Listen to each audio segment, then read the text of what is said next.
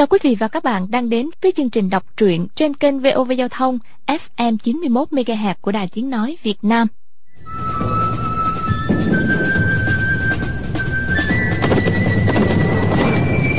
Liên Thành Quyết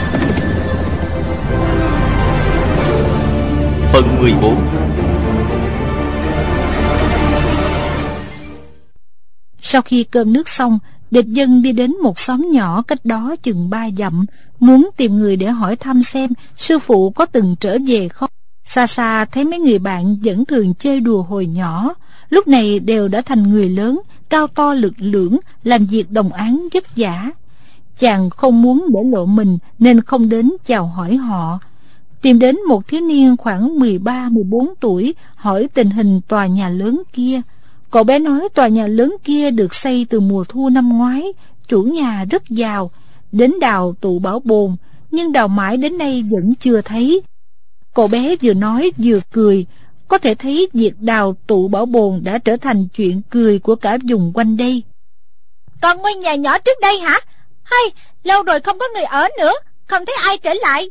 Khi xây tòa nhà lớn, tất nhiên là phải phá ngôi nhà nhỏ kia đi. Địch dân từ biệt cậu bé, trong lòng buồn bã và đầy ngờ vực. Không hiểu lão ăn mày làm cái việc quỷ quái kia với dụng ý gì. Chàng thả bộ trên cánh đồng, đi qua mấy mảnh đất trồng rau, chỉ thấy một màu xanh trồng đầy rau muống. Không tâm thái, không tâm thái. Bỗng dưng trong lòng chàng vang lên những thanh âm trong trẻo và tinh nghịch. Không tâm thái là thứ rau tầm thường nhất ở vùng tương Tây, nó dễ trồng dễ mọc. Bên trong cọng rau trống rỗng, sư muội thích phương đặt cho chàng trắc hiệu này, chế giễu chàng thẳng ruột ngựa, không có một chút tâm sự nào. Từ dạo xa tương Tây cho đến tận hôm nay, chàng mới lại nhìn thấy rau muống. Chàng ngẩng người chốc lát, cúi xuống hái một cọng rau, ngửi ngửi mùi rau xanh, chậm chậm đi về phía tây. Ở phía tây toàn là núi quang, đá nhấp nhô. Ở đây ngay cả cây ngô đồng, cây dầu sở cũng không trồng được.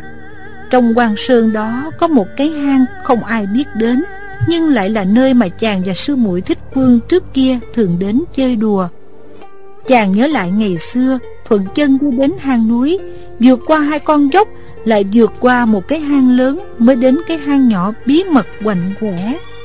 Chỉ thấy những lùm cỏ cao bằng vai che kín miệng hang, chàng lại thấy buồn đi vào hang.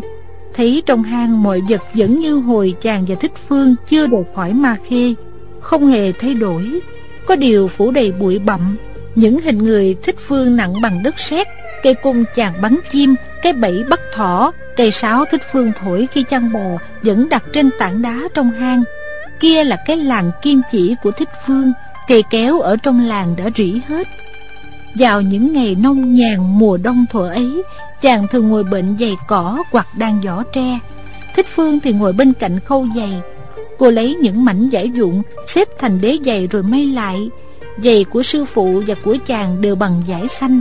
Giày của thích phương khi thì theo một bông hoa, khi thì theo một con chim. Đó là để dùng đi vào dịp Tết, ngày thường cũng chỉ đi giày giải xanh, còn khi làm ruộng thì đi chân đất. Địch dân thuận tay cầm một cuốn sách cũ từ trong làng ra. Trên bìa cuốn sách viết bốn chữ đường thi tuyển tập. Chàng và Thích Phương đều biết chữ không nhiều, cũng không đọc thơ đường làm gì. Đó là Thích Phương dùng để cắt mẫu đế giày, mẫu theo qua Chàng tiện tay mở sách ra, cầm lấy hai tấm mẫu. Đây là một đôi bướm Thích Phương cắt để làm mẫu theo. Trong lòng chàng hiện lên rõ mồn một cảnh tình ngày ấy. Một đôi bướm lớn cánh vàng đốm đen bay vào cửa hang, khi thì bay sang bên đông, khi thì lượn sang bên tây, nhưng hai con bướm không hề rời xa nhau. Thích Phương kêu lên, Lương Sơn Bá chúc anh đài, Lương Sơn Bá chúc anh đài. Người dùng cung Tây quen gọi loại bướm lớn cánh vàng luôn bay thành đôi này là Lương Sơn Bá chúc anh đài. Loại bướm này cứ bay từng đôi, cùng đậu cùng bay, không rời xa nhau. Địch dân đang bệnh giày cỏ, đôi bướm bay đến bên cạnh. Chàng dơi chiếc giày đang bệnh dở lên, phách một nhát, đánh một con rơi xuống. Thích Phương a lên một tiếng, giận dữ nói. Huynh, Huynh làm gì vậy? Địch dân thấy cô bỗng nổi giận Bất giác chân tay bối rối ấp úng nói muội thích thích bướm bướm huynh huynh đánh để cho muội mà Con bướm chết rơi trên mặt đất Con kia cứ lượn quanh lượn quanh mãi. Thích Phương nói Huynh xem Làm chuyện ác nghiệt như vậy Một đôi vợ chồng người ta Huynh lại làm cho họ phân ly. Địch dân thấy vẻ rầu rĩ Nghe giọng nói buồn bã của cô Trong lòng cảm thấy ấy nấy Nói Ờ là huynh có lỗi. Về sau Thích Phương theo hình con bướm đó Cắt thành mẫu theo Theo trên giày của mình. Đến Tết lại theo cho địch dân một cái túi cũng là đôi bướm ấy.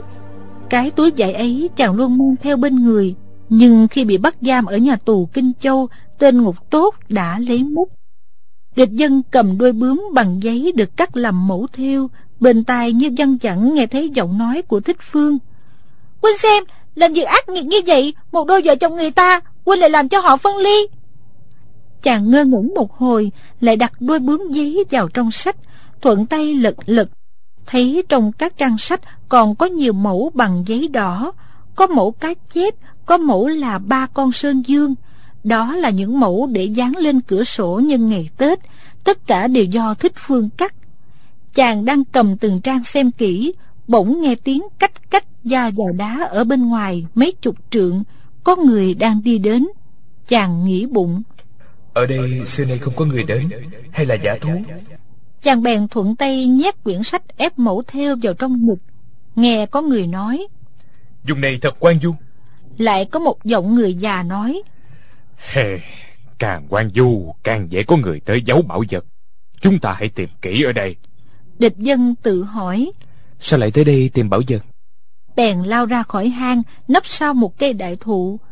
Lát sau thấy có người đi tới Nghe tiếng bước chân khoảng bảy tám người Chàng từ sau thân cây nhìn ra, Thấy đi đầu là một người y phục diêm dúa, Đầu tóc láng bóng, Da mặt hồng hào, Tướng mạo rất quen.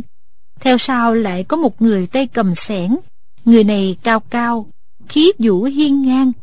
Địch dân mới thấy đã bừng bừng nổ khí, Muốn nhảy ngay ra đập chết y ngay. Y chính là dạng khuê, Kẻ đã cướp sư muội của chàng, Tống chàng vào tù, Đẩy chàng vào muôn vàng đau khổ.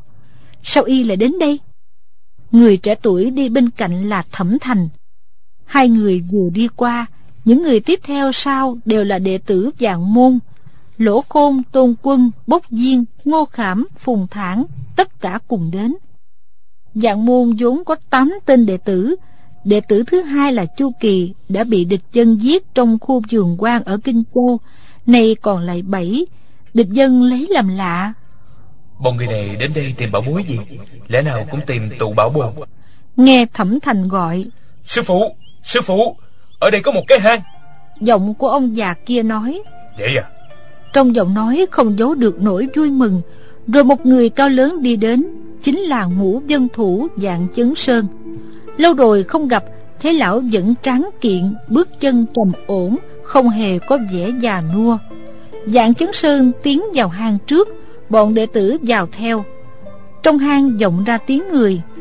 Ở đây có người ở. Bụi bặm đống vàng như vậy Đã lâu không có người đến. Không không Xem nè Ở đây có dấu chân mới. À ở, ở đây có dấu tay mới nè Có người vừa mới đến. Nhất định là ngôn sư thúc. Ông ấy Ông ấy trộm liên thành kiếm phổ mất rồi. Địch dân vừa giật mình Vừa buồn cười. Họ muốn tìm kiếm phổ của liên thành kiếm pháp à? Sao mà tìm lâu vậy vẫn chưa thấy? Ngôn sư thúc nào nhỉ Sư phụ nói nhị sư huynh của sư phụ là ngôn đặc bình mất tích đã lâu. Không có tin tức gì. E rằng đã không còn trên đời này nữa. Sao lại tìm đến đây trộm liên thành kiếm phổ? Kia rõ ràng là dấu tay dấu chân của mình. Bọn chúng mà mò ra được Thì thật là quỷ sống. Ngô dạng chấn sơn nói Các người chớ vội vàng làm trộn. Tìm kỹ xung quanh xem. Có người nói Ngôn sư thúc đã đến đây rồi. Đời nào lại không lấy đi mất? Có người nói Lão thích trừng phát thật là xảo quyệt Đem kiếm phổ giấu ở đây. Người khác quả là không dễ gì tìm được. Lại có người nói Lão ấy đương nhiên là xảo quyệt. Không như vậy sao gọi là thiết tỏa hoàng giang. Dạng chấn sơn nói Vừa rồi chúng ta đi theo một người già quê Ở phía trước xa xa. Người ấy đi nhanh quá. Chốc lát đã không thấy. Người ấy e rằng có chút tà môn. Dạng khuê nói Dân quê ở đây thuộc đường Chắc là để rẽ vào lối nhỏ. Nếu không có y Chắc là ta phải mất 6 tháng một năm Cũng không tìm được đến đây. Địch dân nghĩ Thì ra họ đi theo mình. Nếu không thì hang núi kín đáo như vậy Làm sao mà họ tìm đến được? Chỉ nghe thấy những người kia lùng sục khắp nơi Loạn lên một hồi. Trong hang vốn chẳng có gì Họ bới tung lên. Chẳng qua cũng chỉ đem mấy thứ rách nát kia dứt lung tung Ném qua bên đông lại quẳng qua bên tây mà thôi. Tiếp đó lại có tiếng cuốc xẻng đào đất Nhưng đáy hang chỉ toàn đá Đào sao được? Dạng chấn sơn nói. Chẳng có gì để lại. Các người đi ra đi. Ra ngoài kia hãy tính. Chỉ thấy đám đệ tử theo dạng chấn sơn đi ra. Đến bên khe núi Ngồi lên mấy tảng đá. Địch dân không muốn để họ phát hiện ra Nên không dám đến gần. Tiếng nói chuyện của tám người kia rất nhỏ Nghe không rõ họ nói gì. Một lúc sau tám người đứng dậy bỏ đi. Địch dân nghĩ bụng Họ đến tìm Liên Thành kiếm phổ Lại nghi nhị sư bá ngôn đặc bình trộm mất Nhà của sư phụ mình lại bị đổi thành một tòa nhà lớn. Lão ăn mày kia nói là muốn tìm tụ bảo bồn gì đó. À phải rồi, phải rồi. Đột nhiên một đạo linh quang lóe sáng trong đầu Địch dân chợt ngộ ra. Lão ăn mày kia Đâu có phải là tìm tụ bảo bồn Lão cũng tìm liên thành kiếm phổ Lão cho rằng kiếm phổ ấy rơi vào tay sư phụ mình. Vậy là đến tìm. Để che mắt người ta nên xây một tòa nhà lớn trước Sau đó mới lại đào nền nhà cũ lên để tìm kiếm. Sợ người ta nghi ngờ Lão lại tung ra chuyện tìm tụ bảo bồn. Đó chẳng qua chỉ là chuyện bịa để lừa dân quê. Rồi lại nghĩ tiếp. Dạo ấy dạng sư bá làm lễ mừng thọ. Lão ăn mày này cứ suốt ngày suốt đêm quanh quẩn đi đi lại lại. Rõ ràng là có ý đồ gì đó Bọn dạng chứng sơn tìm không được kiếm phổ. Có lý nào lại không đến tòa nhà lớn kia tra soát? Chắc là đến đó điều tra rồi. Việc này còn chưa kết thúc.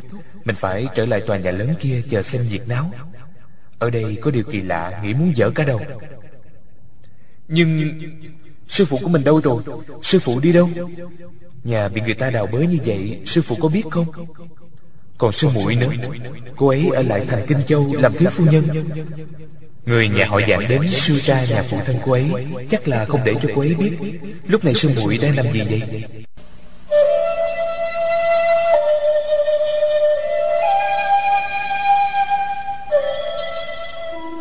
Tối đến, Trong ngôi nhà lớn lại đèn đuốc sáng choang.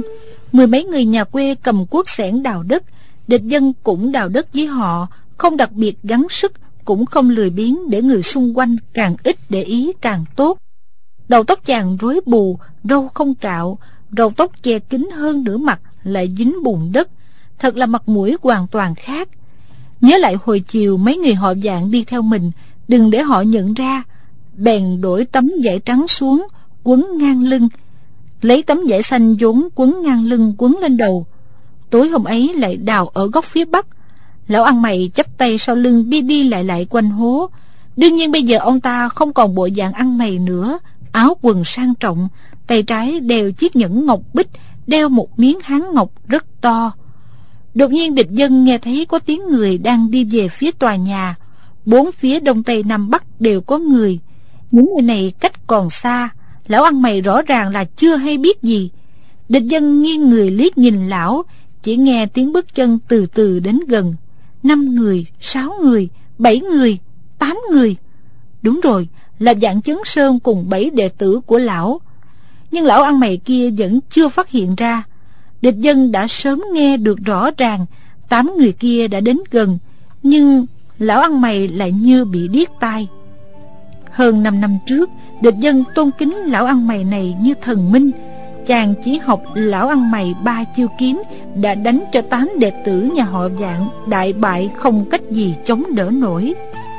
Vậy mà sao võ công của lão bây giờ lại kém đi như vậy Lẽ nào không phải là lão Mình nhận lầm rồi chăng Không Nhất định không phải là nhận lầm Địch dân không ngờ rằng võ công của mình bây giờ đã tiến tới cảnh giới cực cao nên có thể nghe rõ thanh âm từ rất xa mà người khác thì chẳng hề nghe thấy gì cả. Tám người kia mỗi lúc một gần, địch dân rất lấy làm lạ. Tám người này thật buồn cười. Ai chẳng nghe thấy các người đang lén lút tới gần, vậy mà còn trốn trốn rén rén cái gì nữa. Tám người kia lại áp gần hơn 10 trượng nữa. Đột nhiên thân hình lão ăn mày hơi rung Nghiêng tai nghe ngóng động tĩnh Địch dân nghĩ bụng. Lão nghe thấy chưa? Lão điếc hả? Kỳ thực Tám người ấy còn cách khá xa. Nếu là nửa năm trước Thì địch dân cũng không thể nghe thấy tiếng bước chân xa như vậy. Dẫu có gần hơn nữa Cũng chưa nghe thấy được Tám người kia đến càng gần, Bước mấy bước lại dừng, Rõ ràng là đề phòng bị phát giác. Nhưng lão ăn mày đã phát giác được rồi. Lão quay người lại, Cầm lấy cây gậy chống tựa bên góc tường. Đó là một cây gậy chống bằng gỗ to và thô Có chạm đầu rồng. Đột nhiên cả tám người kia cùng xông vào, Bao vây bốn phía. Bình một tiếng, Đá vào cửa lớn mở toang. Dạng khuê nhảy vào trước tiên. Tiếp theo là thẩm thành Bốc viên Bảy người đều lâm lâm trường kiếm Dây chặt lão ăn mày. Lão ăn mày ha ha cười lớn nói. Hay lắm Các cháu đều đến cả rồi. Chàng sư ca Sao còn chưa vào đây? Từ ngoài cửa Một người cất tiếng cười gian Thông thả bước vào. Chính là ngũ dân thủ dạng chấn sơn. Lão và lão ăn mày đứng cách nhau cái hố. Hai người dò xét lẫn nhau bằng ánh mắt Chốc lát dạng chấn sơn cười nói. Ngôn sư đệ Mấy năm không gặp Đệ đã phát tài lớn rồi. Ba câu này lọt vào tai địch dân. Đầu óc chàng lập tức hỗn loạn. Cái gì? Lão ăn mày này chính là Chính là nhị sư bá. Nhị sư bá Ngôn đặc bình sao? Chỉ nghe thấy lão ăn mày nói. Sư ca Đệ cũng có phát tài chút đỉnh. Sư ca mấy năm nay buôn bán hời lắm hả Dạng chấn sơn nói. Hey, Cũng là gặp may thôi. Nè các con Sao không khấu đầu chào sư thúc đi? Bọn lỗ khôn cùng quỳ xuống Đồng thanh nói. Đệ tử khấu kiến ngôn sư thúc. Lão ăn mày nói. Thôi được rồi. Trong tay cầm đao kiếm Gập đầu thật bất tiện. Miễn đi. Địch dân nghĩ bụng. Người này quả nhiên là ngôn sư bá. Ông ấy Ông ấy. Dạng chấn sơn nói Sư đệ Để khai mỏ ở đây à Sao lại đào một cái hố lớn vậy? Ngôn Đặc Bình cười hi hi nói Sư huynh đoán nhầm rồi. Tiểu đệ kẻ thù đông lắm Tị nạn ở đây Đào cái hố sâu này Một công đôi việc. Kẻ thù bị tiểu đệ giết Thì tiện tay chôn luôn Khỏi phải đào quyệt Nếu tiểu đệ bị người ta giết Thì cái hố này lại là nơi chôn tiểu đệ. Dạng chấn sơn cười nói Hay lắm. Diệu cực. Sư đệ suy tính thật chu đáo. Sư đệ không mấy to béo. Quỳnh thấy cái hố này cũng đủ sâu rồi. Không cần phải đào thêm nữa. Ngôn Đặc Bình mỉm cười. Chôn một người thì thừa thải. Chôn tám người thì e là chưa đủ. Địch dân nghe hai người mới gặp nhau Đã mô đao lưỡi kiếm Chỉa mũi nhọn vào nhau Bất giác nhớ tới lời đinh điển trầm tư Huynh đệ họ hợp lực giết sư phụ, Ân sư mà còn giết, Thì đối với nhau còn tình nghĩa gì? Nghe Đinh Đại ca nói huynh đệ họ đã đoạt được liên thành kiếm phổ, Nhưng chưa có kiếm quyết. Kiếm quyết ấy toàn là những con số. Số thứ nhất là 4 Số thứ hai là 50 Số thứ ba là 33 Số thứ tư là 53 Đinh Đại ca cho đến chết, Vẫn chưa kịp nói xong. Kiếm phổ chẳng phải là đã ở trong tay họ rồi sao? Sao lại còn đến đây tìm kiếm? Dạng chứng sơn nói Hảo sư đệ Hai chúng ta là sư huynh đệ đồng môn lâu năm. Tâm tư của huynh Đệ hiểu rõ hết. Lòng dạ của đệ huynh cũng đã đi guốc vào rồi. Còn phải dòng gió gì nữa? Đưa đây. Nói đến hai tiếng đưa đây Lão liền chìa tay phải ra. Ngôn Đặc Bình lắc lắc đầu nói Còn chưa tìm thấy tâm cơ của thích lão tam Hai huynh đệ ta đều không phải là đối thủ Đệ đoán mãi không ra Y dấu kiếm phổ ở đâu. Địch dân lại lặng ngu Lẽ nào ba anh em họ hợp lực đoạt được kiếm phổ? Lại bị sư phụ mình lấy mất. Nhưng bao nhiêu năm nay sao không hề có động tĩnh gì? À phải rồi. Sư phụ mình hạ thủ cực kỳ xảo diệu. Họ mãi không điều tra ra. Sư phụ đã không ở đây nữa. Kiếm phổ chắc phải mang theo bên mình. Chứ sao lại chôn giấu ở trong nhà? Họ liều mạng đến đây tìm tòi. Chẳng phải là quá ngốc sao Nhưng chàng biết dạng chấn sơn và ngôn đặc bình Quyết không phải là đồ ngốc. Họ thông minh hơn mình không biết bao nhiêu mà kể. Vậy thì còn âm mưu cạm bẫy gì nữa đây? Dạng chấn sơn cười ha hả nói. Sư đệ Đệ còn giả vờ gì nữa? Người ta nói tam sư đệ thiết tỏa hoành giang Thủ đoạn lợi hại. Huynh thì lại cho rằng nhị sư đệ lợi hại. Đưa đây. Nói rồi tay phải lại chìa ra Ngôn đặc bình vỗ vỗ túi áo Nói Chúng ta là huynh đệ lâu năm Còn phân biệt đó đây cái gì nữa Sư ca? Giả sử để có được thì một mình đệ cũng đối phó không nổi. Không thể không nhờ huynh đến chủ trì đại sự. Đệ chỉ có thể giúp một tay Chấm mút được chút đỉnh à. Nhưng à, nếu sư huynh chiếm được Thì à, Đệ tử của sư huynh tuy đông Công phu đều còn non kém lắm. E là cũng phải nhờ để hợp lực giúp một tay.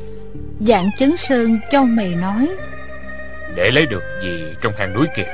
Ngôn đặc bình lấy làm lạ hỏi. Hang núi nào? Gần đây có hang núi à? Dạng chấn sơn nói. Sư đệ Ta và đệ đều đã lớn tuổi rồi. Hạ tất làm tổn thương hòa khí. Để đưa ra đây. Mọi người cùng xem trời rõ. Từ đây về sau có phúc cùng hưởng Có quả cùng chịu. Thế nào được chứ? Ngôn đặc bình nói. Lạ quá Sao huynh có một mật quả quyết là đệ lấy được? Nếu đệ là lấy được Thì còn ở đây đào đào bới bới làm gì? Dạng chấn sơn nói. Đệ quỷ kế đa đoàn Ai biết đệ làm gì? Ngôn đặc bình nói. Cái gì của tam sư đệ Đâu có dễ dàng tìm được. Đệ xem thử cũng không tìm trong nhà này nữa. Đào thêm ba ngày Nếu vẫn không có kết quả gì Thì đệ cũng bỏ thôi. Dạng chấn sơn cười nhạt Huynh xem ra để còn đào mươi bữa nửa tháng nữa đó chứ. Giả giờ hay lắm. Ngôn Đặc Bình bỗng biến sắc định trở mặt Nhưng nghĩ lại cố nén giận nói. Vậy thì làm sao huynh mới tin đây? Lão buông chiếc gậy Mở cúc áo Cởi trường bào Cầm cái áo rủ rủ Lật ngược lên lại rủ. Mấy lạng bạc dụng và cái tẩu thuốc Rơi xuống len ken Dạng chấn sơn nói để có ngu xuẩn gì mà lấy được rồi lại còn giấu trong người. Dù có giấu trong người đi nữa Cũng giấu sát tận da Chứ đời nào là bỏ trong túi áo ngoài. Ngôn Đặc Bình thở dài nói Sư huynh đã không tin Thì lại đây mà kiểm tra. Dạng chấn sơn nói Vậy thì phải đắc tội rồi. Lão đưa mắt nháy dạng khuê và thẩm thành. Hai người gật gật đầu Tra kiếm vào giỏ. Một trái một phải bước tới bên ngôn đặc bình Dạng chấn sơn lại liếc sang bốc diên và lỗ khôn. Hai người từ từ dòng ra phía sau lưng ngôn đặc bình. Tay nắm chặt chui kiếm. Ngôn đặc bình vỗ vỗ vào túi áo trong nói Mời soát Dạng khuê nói Sư thúc xin đắc tội. Hắn thò tay vào mò trong túi áo lão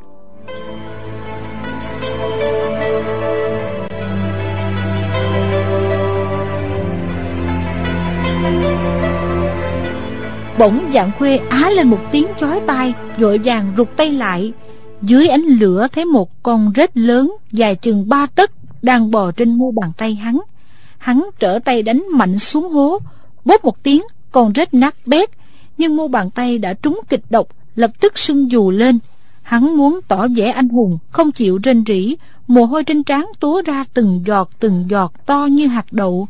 Ngôn đặc bình thất kinh nói Ôi trời ơi, chẳng hiền điệt, cho kiếm đâu được con rết độc như vậy. Đây là qua ban độc yết hết sức ghê gớm, thứ này không chơi được đâu. Sư ca, mau lên mau lên, Quỳnh có thuốc giải không? Chỉ cần chậm một chút là không xong đâu, không xong đâu. Chỉ thấy mu bàn tay dạng khuê từ màu đỏ chuyển sang màu tím, từ tím biến thành đen. Một sợi chỉ đỏ từ từ chạy lên cánh tay. Dạng chấn sơn biết là đã mắc bẫy ngôn đặc bình, không nói gì được, đành nén giận nói. Sư đệ, huynh phục đệ rồi, huynh chịu thua, để đưa thuốc giải ra, bọn ta sẽ đi thôi, không làm phiền đệ nữa. Ngôn Đặc Bình nói. Thuốc giải à, trước đây đệ cũng có, nhưng lâu rồi, không biết mất ở đâu. Mấy ngày nữa đệ sẽ từ từ tìm cho huynh, có lẽ là tìm được. Nếu không có, đệ sẽ đi đến phủ đại danh, tìm dược liệu rồi sẽ chế thuốc khác cho huynh cũng được huynh đệ ta vốn tình sâu nghĩa nặng mà. Dạng chấn sơn nghe nói vậy, tức tối muốn nổ tung lồng ngực. Loại rết độc này đã cắn, thì chỉ sau hai canh giờ là mất mạng. Chỉ cần sợi chỉ đỏ kia chạy vào tới ngực là tắt thở. Nói gì đến chuyện chờ mấy ngày từ từ tìm thuốc giải. Từ đây đến phủ đại danh ở hà bắc xa ngàn dặm, lại còn tìm được dược liệu chế thuốc. Cái thằng mặt dày vô sĩ này lại còn nói huynh đệ ta vốn tình sâu nghĩa nặng. Nhưng thấy đứa con cưng tính mạng chỉ còn trong khoảnh khắc Lão đành nén giận nghĩ bụng. Quân tử báo thù Mười năm chưa muộn. Bèn nói Sư đệ Chiêu này của sư đệ huynh chịu thua rồi. Bây giờ đệ định thế nào? Cứ ra điều kiện đi. Ngôn Đặc Bình thông thả mặt trường bào vào Gài cúc cẩn thận nói Sư ca Để có điều kiện gì đâu. Huynh thích thế nào thì cứ vậy đi Dạng Tuấn Sơn nghĩ bụng. Hôm nay ta tạm nhường ngươi Rồi ngươi sẽ biết tay ta. Lão nói Được rồi Họ giảng ta từ nay trở đi không gặp ngươi nữa. Nếu còn làm phiền ngươi Thì họ giảng ta không phải là ngươi Ngôn Đặc Bình nói Không dám. Huynh đệ với nhau Chỉ mong sư ca nói cho một câu. Liên thành kiếm phổ Xứng đáng là sở hữu của ngôn đạt bình. Nếu đệ may mắn tìm được Thì chẳng còn gì phải nói nữa Nếu có rơi vào tay sư ca Thì cũng phải nhường cho đệ. Dạng khuê bị nọc độc chạy dần vào cơ thể Cảm thấy mê quảng Người loạn choạng Lỗ khôn kêu lên. Sư đệ Sư đệ! Rồi đưa tay ra đỡ Xé tay áo hắn Thấy sợi chỉ đỏ đã tới nách Y quay đầu kêu lên với dạng chấn sơn.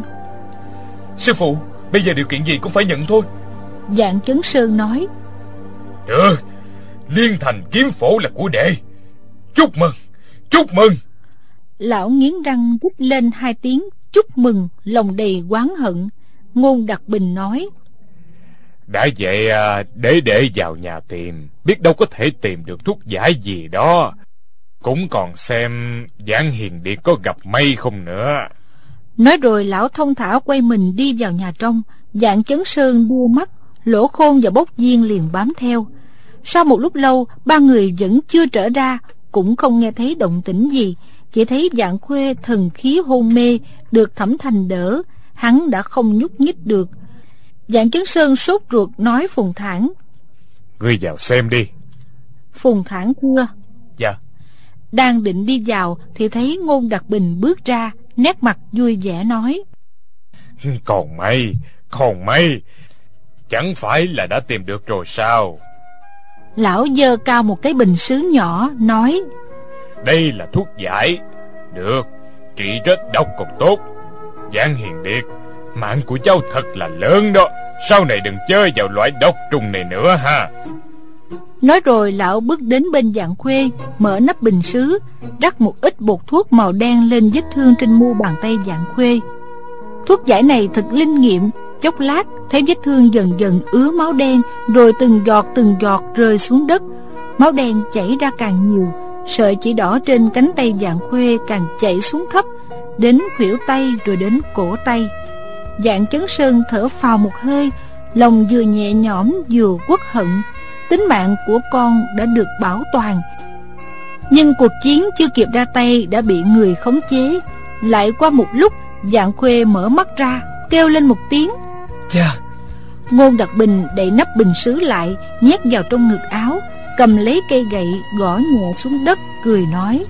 Vậy là được rồi. Giảng Hiền Điệt Từ nay về sau cháu phải nhớ Thò tay vào túi áo người khác Khua khoắn cái gì Thì phải cẩn thận mới được. Dạng chấn sơn nói với Thẩm Thành. Gọi chúng nói ra. Thẩm Thành thưa. Dạ. Rồi ra sau sảnh gọi lớn Yoshika sư ca Bốc ca Mau quay ra Chúng ta đi thôi. Chỉ nghe hai người kêu lên, a a mấy tiếng mà không đi ra. Tôn quân và Thẩm Thành không đợi sư phụ sai bảo, Đã tự xông vào, Rồi hai người dìu lỗ khôn và bốc viên ra. Chỉ thấy hai người kia mặt không giọt máu, Một người gãy chân trái, Một người gãy chân phải. Hẳn là vừa gặp phải độc thủ của ngôn đặc bình. Dạng Chấn Sơn bừng bừng nổi giận Lão vốn có ý lấy mạng ngôn đặc bình ngay.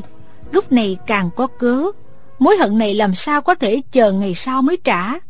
Soạt một tiếng, Trường kiếm đã ra khỏi vỏ, Lưỡi kiếm xanh lè, Đâm mạnh vào yết hầu ngôn đặc bình. Địch dân chưa hề thấy dạng chấn sơn Hiển lộ võ công. Lúc này thấy lão xuất một chiêu kiếm, Mạnh mẽ và độc địa, Trong lòng thầm nghĩ. Nhát kiếm này tù như không sơ hở. Địch dân lúc này võ học đã rất tinh thâm, Tuy không có người truyền thụ, Nhưng khi người khác xuất chiêu, Tự nhiên việc đầu tiên là xem có sơ hở gì Trong chiêu số của đối phương. Ngôn đặc Bình nghiêng mình tránh, tay trái nắm chắc phần dưới của cây gậy, tay phải nắm chắc cái đầu rồng của gậy. Hai tay tách ra, một tiếng soạt khẽ vang lên. Bạch quang lóa mắt, trong tay đã có một thanh trường kiếm. Thì ra đầu rồng là chui kiếm lưỡi kiếm giấu trong thân gậy. Phần cuối cây gậy là vỏ kiếm. Một kiếm trong tay, lão lập tức trả chiêu. Chỉ nghe thấy tiếng choang choang choang vang lên không ngớt. Huynh đệ hai người đấu kiếm trên miệng hố. Đấu được mấy chiêu, cảm thấy miệng hố địa hình chật hẹp, khó thi triển. Cùng hét lên một tiếng, nhất tề nhảy xuống lòng hố.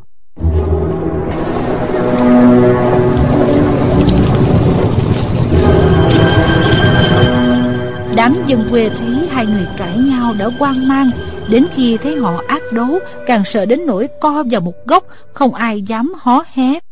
Địch dân cũng giả vờ, sợ hãi co rúm lại, chăm chú nhìn hai vị sư bá. Thấy đã được bảy tám chiêu, nghĩ bụng. Hai vị sư bá nội lực không đủ, chiêu pháp lại linh hoạt. Dẫu có tìm được liên thành kiếm phổ gì đó e rằng cũng chẳng có tác dụng gì trừ phi đó là một bộ võ kinh dạy luyện nội công. Nhưng đã là kiếm phổ thì chắc là sách dạy kiếm pháp. Chàng lại xem mấy chiêu càng cảm thấy kỳ lạ. Võ công của bốn hiệp sĩ là qua lưu thủy như lưu thừa phong qua thiết cán. So với hai vị sư bá này còn cao hơn nhiều. Hai vị sư bá chỉ chú ý biến hóa chiêu số hoàn toàn không để ý đến việc phối hợp nội lực.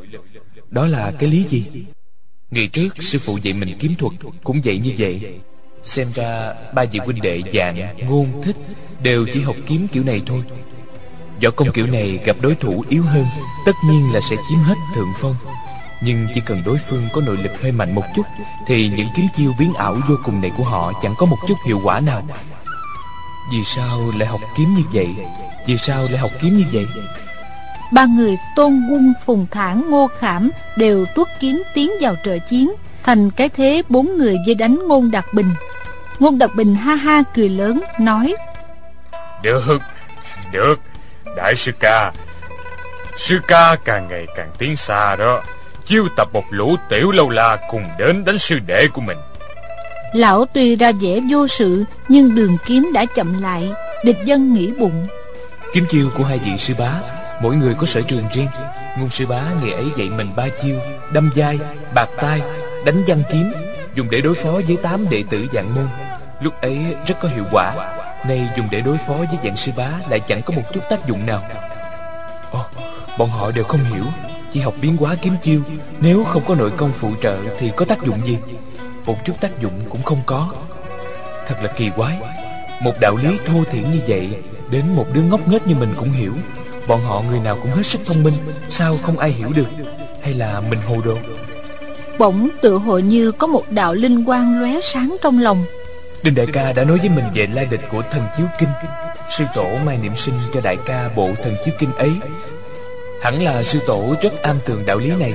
Vậy mà sao lại không nói cho ba đệ tử biết?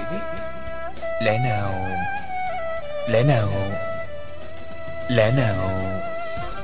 Trong lòng địch dân liên tiếp kêu khẽ ba lần lẽ nào?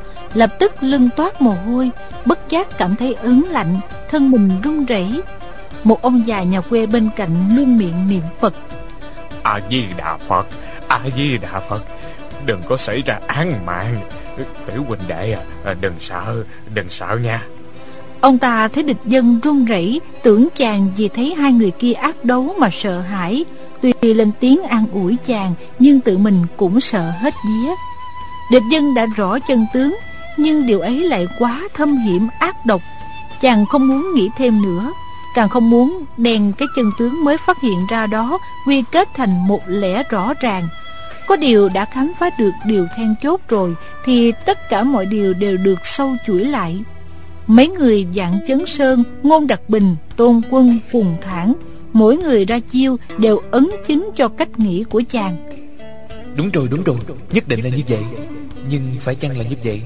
Làm sư phụ sao lại độc ác như vậy? Không phải. Không phải. Nếu không phải vậy thì là thế nào? Thật là quá kỳ lạ. Một bức tranh rõ mồn một hiện lên trong trí não chàng. Nhiều năm trước Ở bên ngoài ngôi nhà này Mình và sư muội luyện kiếm. Sư phụ đứng bên chỉ bảo Sư phụ dạy mình một chiêu Rất là xảo diệu. Mình dụng tâm luyện Lần thứ hai sư phụ lại dạy khác đi. Kiếm pháp vẫn rất xảo diệu Nhưng lại không giống với lần trước. Lúc ấy mình chỉ cho là kiếm pháp của sư phụ biến ảo khôn lường Bây giờ nghĩ lại Kiếm chiêu sao lại hai lần dạy khác nhau? Không hiểu lý do là gì sao? Bỗng cảm thấy đau nhói trong lòng. Sư phụ cố ý dạy sai đường Cố ý dạy mình loại kiếm pháp hạng xoàn Tài năng của sư phụ rất cao Nhưng lại cố ý dạy mình thứ kiếm chiêu không dùng được. Ông ấy Ông ấy Võ công của ngôn sư bá và sư phụ cũng sắp xỉ nhau.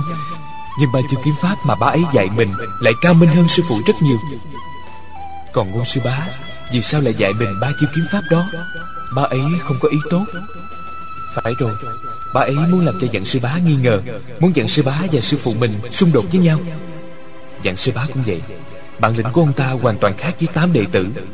Nhưng vì sao ngay cả đối với con mình cũng lừa dối? Ông ta không thể chỉ dạy riêng cho con mình Mà không dạy các đệ tử khác. Nếu làm vậy thì lập tức lộ tẩy. Ngôn đặc bình rung động cổ tay phải Mũi kiếm xoay chuyển bảy vòng tròn Đâm nhanh vào ngực dạng chấn sơn Dạng chấn sơn hoành thân kiếm dùng đường ngang để phá vòng tròn, lia liền mấy nhát ngang, phá giải hết bảy vòng kiếm của ngôn đặc bình. Địch dân ở bên ngoài xem lại nghĩ. Bảy vòng tròn này toàn là thừa, cứ đâm một nhát vào bên ngực trái của dạng sư bá, sao không mau đâm thẳng? Há chẳng phải là vừa nhanh vừa hiểm hơn không? Dạng sư bá ly bảy nhát ngang phá giải bảy dòng kiếm của ngôn sư bá, tù như xảo diệu. Kỳ thực cũng dụng về hết chỗ nói. Nếu mà cứ đâm ngược vào bụng ngôn sư bá thì sẽ sớm đắc thắng rồi. Chợt trong đầu óc lại hiện lên cảnh tượng ngày trước Chàng và sư muội Thích Phương luyện kiếm Kiếm chiêu của Thích Phương nhiều qua thức đẹp mắt Chàng không nhớ rõ chiêu số sư phụ đã dạy Bị ép đến nỗi chân tay bối rối Lùi liên tiếp Thích Phương liên tiếp tấn công ba chiêu Chàng đầu dáng mắt qua, Chàng luống cuốn Thấy đối địch không nổi, Đã không nhớ nổi kiếm chiêu sư phụ dạy. Bèn thuận tay đỡ bừa, Rồi đâm ngược trở lại. Thích Phương sử một chiêu Phụ thích văn kinh phong, Liên sơn thạch bố đào. Nhưng chiêu kiếm của chàng Hoàn toàn tự phát, Không theo quy cách sư phụ đã dạy. Kiếm pháp qua Mỹ của Thích Phương lại không đỡ nổi. Chàng đâm tới một nhát, Chỉ thẳng vào vai sư muội. Trong khi chưa kịp thu chiêu Sư phụ Thích Trường Phát đã nhảy ra Tay cầm một que củi Phách một tiếng đánh rơi cây trường kiếm trong tay chàng Chàng và Thích Phương đều sợ hãi tái mặt Thích Trường Phát tức giận mắng địch dân một trận, bảo chàng đâm bừa chém ẩu, không sử kiếm theo phương pháp sư phụ đã dạy, thật chẳng ra làm sao. Lúc ấy chàng cũng đã từng nghĩ, mình sử kiếm không theo quy củ, sao lại có thể thắng được? Nhưng ý nghĩ ấy chỉ thoáng qua rồi biến mất, rồi lập tức hiểu rõ. Tất nhiên là vì kiếm thuật của sư muội chưa thuần thục Nếu là gặp phải hảo thủ thật sự Mình cứ đâm bừa chém ẩu như vậy Đương nhiên là chỉ có thua Lúc ấy chàng đâu có ngờ kiếm chiêu mà mình tiện tay đâm ra kỳ thực có hiệu quả hơn nhiều so với kiếm pháp ly kỳ cổ quái và hoa mỹ của sư phụ. Giờ đây nghĩ lại thấy khác hẳn. Với võ công của chàng lúc này thì có thể thấy một cách rõ ràng. Trong kiếm thuật của dạng chấn sơn và ngôn đặc bình có rất nhiều qua chiêu hoàn toàn vô dụng.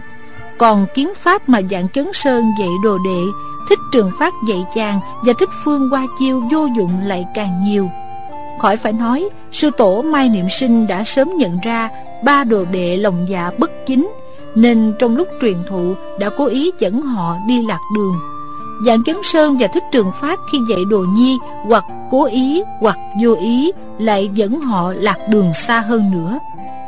Khi lâm địch sử một chiêu kiếm không kể đến hiệu quả, không chỉ vô dụng mà còn làm mất thời cơ để cho địch nhân chiếm thượng phong. Thế là trao tính mạng mình vào tay kẻ địch. Vì sao sư tổ, sư phụ, sư bá đều hiểm độc như vậy? Họ có thù hận gì với con trai, con gái mình chăng? Chắc chắn là không hẳn là có một nguyên nhân quan trọng nào đó. Nhất định là có mưu đồ gây gớm gì đây. Lẽ nào lại vì bộ liên thành kiếm phổ kia? Có phải vậy không? Dạng sư bá và ngôn sư bá vì kiếm phổ này Mà có thể giết chết sư phụ của mình Này lại đang gắng sức giết nhau. Không sai, Họ đang liều mạng muốn giết chết đối phương. Cuộc ác đấu trong hố đất mỗi lúc một quyết liệt. Kiếm pháp của dạng chấn sơn và ngôn đặc bình Khó phân cao thấp. Nhưng các đệ tử dạng môn đã xông vào trợ chiến, Rốt cuộc đã khiến ngôn đặc bình phải phân tâm. Tôn quân một kiếm đâm trúng lưng ngôn đạt bình. Ngôn đạt bình trở kiếm đỡ Mũi kiếm theo đà đốc xuống. Tôn quân kêu lên một tiếng ái, Hổ khẩu đã bị thương. Rồi khen một tiếng, Kiếm đã rơi xuống đất. Giờ lúc ấy, dạng chấn sơn đã nhằm kẻ hở Chém một nhát, Gạch một vết thương dài trên cánh tay phải Ngôn Đạt Bình. Ngôn đặc Bình nhịn đau, Dội chuyển kiếm sang tay trái. Nhưng tay trái lại không quen phủ kiếm. Vết thương trên tay phải không nhẹ, Máu tươi nhuộm đỏ nửa người lão. Chiết được bảy tám chiêu nữa Dài bên trái lại trúng một nhát kiếm. Mấy người dân quê thấy cảnh ấy đều sợ hãi tái mặt, Thì thào bàn tán. Chỉ muốn chạy trốn, Nhưng không ai dám nhúc nhích.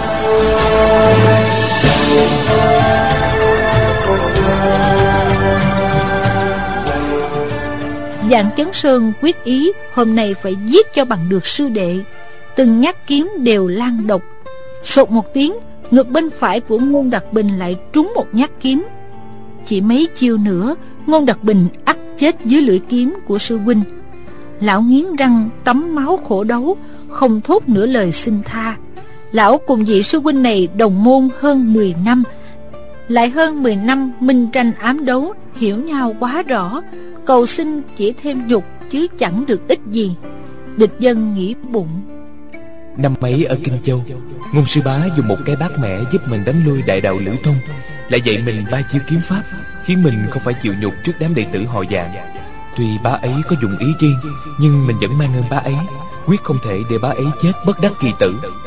Bèn là bộ rung lẫy bẫy Xúc đầy một sẻn đất bùn chỉ thấy dạng chấn sơn dung kiếm nhằm vào bụng ngôn đặc bình đâm tới. Ngôn đặc bình thân hình lão đảo không thể né tránh được. Chiếc xẻng trong tay địch dân hất nhẹ một cái, Một xẻng đất vàng bay thẳng đến dạng chấn sơn. Nội kình trong xẻng đất ấy không nhỏ. Dạng chấn sơn bị luồng kình lực ấy giam mạnh vào, Chân đứng không vững, ngã ngửa ra đằng sau.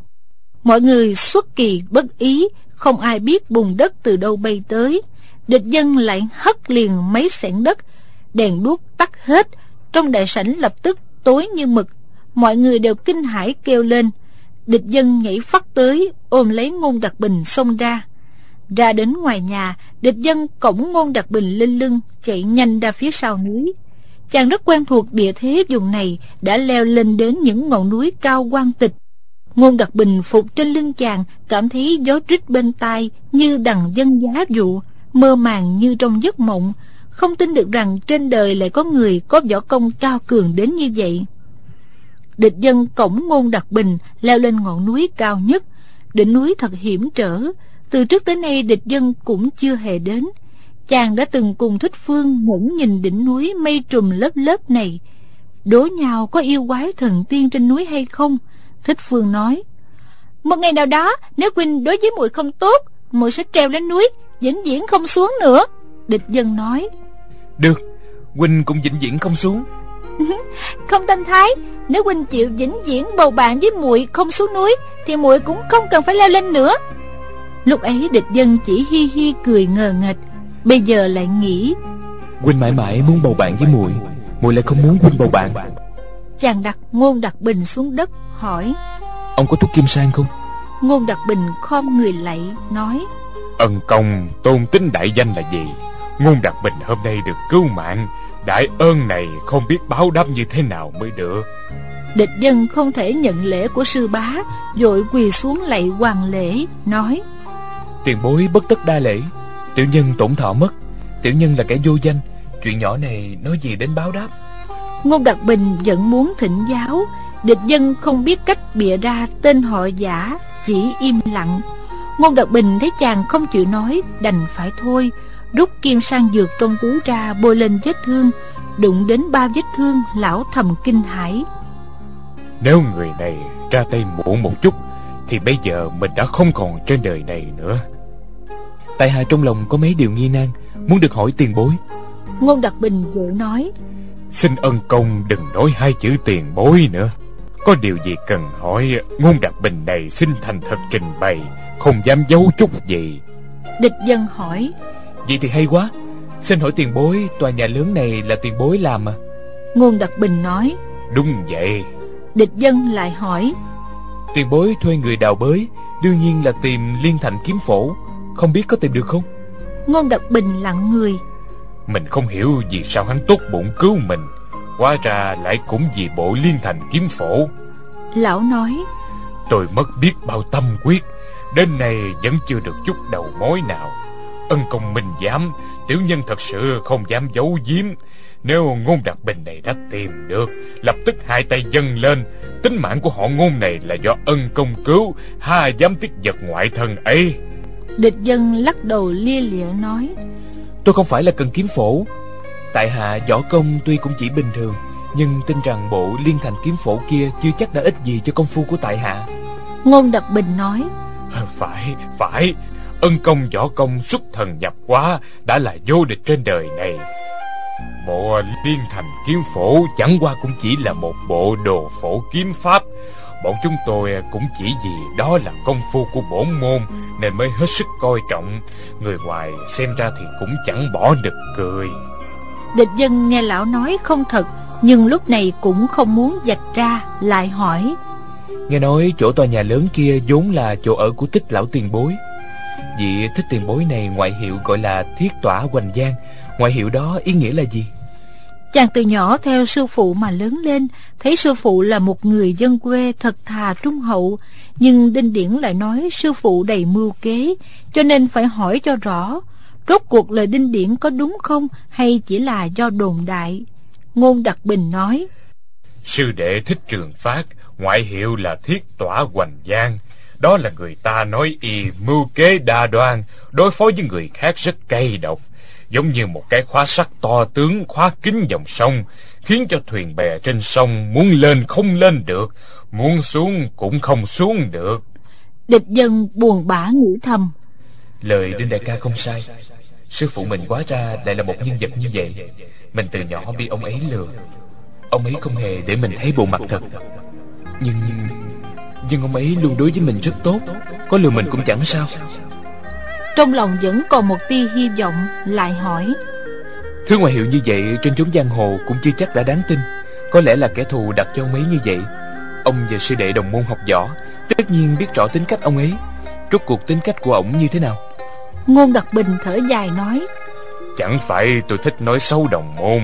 Ân công đã hỏi Tại hạ không dám giấu giếm Thích sư đệ của tôi Bên ngoài có vẻ ngốc nghếch như trâu cổ ngựa đất Nhưng lòng dạ lại linh xảo vô cùng.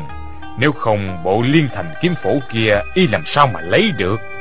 Địch dân gật gật đầu Cách một hồi sau mới hỏi. Ông làm sao mà biết được liên thành kiếm phổ Ở trong tay ông ấy? Ông tận mắt nhìn thấy hả? Ngôn Đặc Bình nói.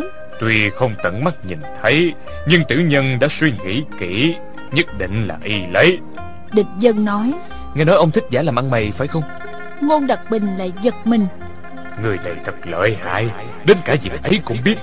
Bèn nói Ân công tin tức thật là tinh thông Những việc làm của tại hạ Việc gì cũng không thể che giấu được ân công.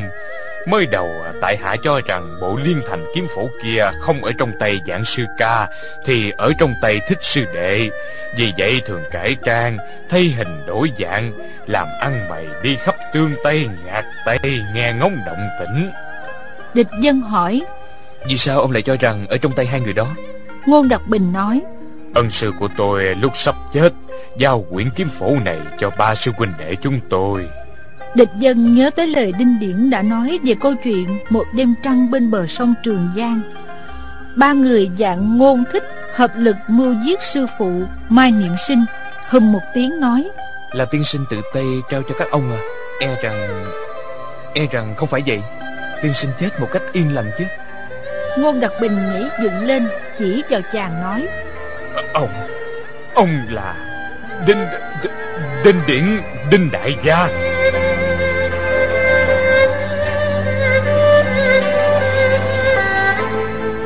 Tin Đinh Điển an táng Mai Niệm Sinh về sau bị tiết lộ, cho nên Ngôn Đặc Bình nghe chàng dạch trần tội ác giết thầy của mình, liền đoán chàng là Đinh Điển. Địch dân lạnh nhạt nói, Tôi không phải là Đinh Điển Đinh đại ca ghét ác như thù. Huynh ấy Huynh ấy tận mắt nhìn thấy ba sư huynh đệ các người hợp lực giết sư phụ. Nếu tôi là Đinh đại ca Thì hôm nay không cứu ông đâu. Để ông chết với kiếm của dạng Dạng chấn sơn. Ngôn Đặc Bình hoang mang hỏi Vậy thì ông là ai? Địch dân nói Ông không cần biết tôi là ai. Muốn người ta không biết Trừ phi mình đừng làm. Các người hợp lực giết sư phụ Cướp được liên thành kiếm phổ rồi. Về sau ra sao? Ngôn Đặc Bình rung giọng nói. Việc gì ông cũng biết rồi. Hà tất phải hỏi tôi. Địch dân nói. Có điều tôi biết Cũng có một số điều tôi chưa biết. Ông hãy nói thật đi. Nếu có điều giả dối Tôi vẫn có thể điều tra ra. Ngôn Đặc Bình lại giật mình kinh hãi nói Tôi làm sao dám lừa ân công? Bà sư huynh đệ chúng tôi Sau khi lấy được liên thành kiếm phổ Tra cứu ngay Mới phát hiện là chỉ có kiếm phổ Không có kiếm quyết Vẫn là vô dụng Bèn tiếp tục truy tìm kiếm quyết. Địch dân nghĩ bụng. Đinh đại ca nói rằng kiếm quyết này có liên quan đến một kho báu lớn. Này Mai Niệm Sinh, Lăng Tiểu Thư Đinh đại ca đều đã qua đời. Trên đời này không còn ai biết kiếm quyết nữa. Các người có mà nằm mơ chỉ nghe thấy ngôn đặc bình tiếp tục nói Ba người chúng tôi nghi ngờ lẫn nhau, Tôi nào cũng ngủ chung một phòng Bộ kim phổ ấy thì khóa trong một cái hộp sắt Chúng tôi ném chìa khóa chiếc hộp ấy xuống trường giang Chiếc hộp đặt trên một cái bàn trong một gian phòng khóa kín. Chiếc hộp còn bị ràng thêm ba sợi dây sắt. Đầu mỗi sợi dây lại buộc vào tay mỗi người. Chỉ cần một người động đậy thì hai người kia đều tỉnh giấc. Địch dân thở dài nói. Phòng bị thật là chắc chắn. Ngôn Đặc Bình nói. Nào ngờ vẫn sinh chuyện. Địch dân hỏi. Lại xảy ra chuyện gì nữa? Ngôn Đặc Bình nói. Một đêm ba người chúng tôi ngủ trong phòng Buổi sớm hôm sau Dạng chân sơn bỗng la lên Kim phổ đâu Kim phổ đâu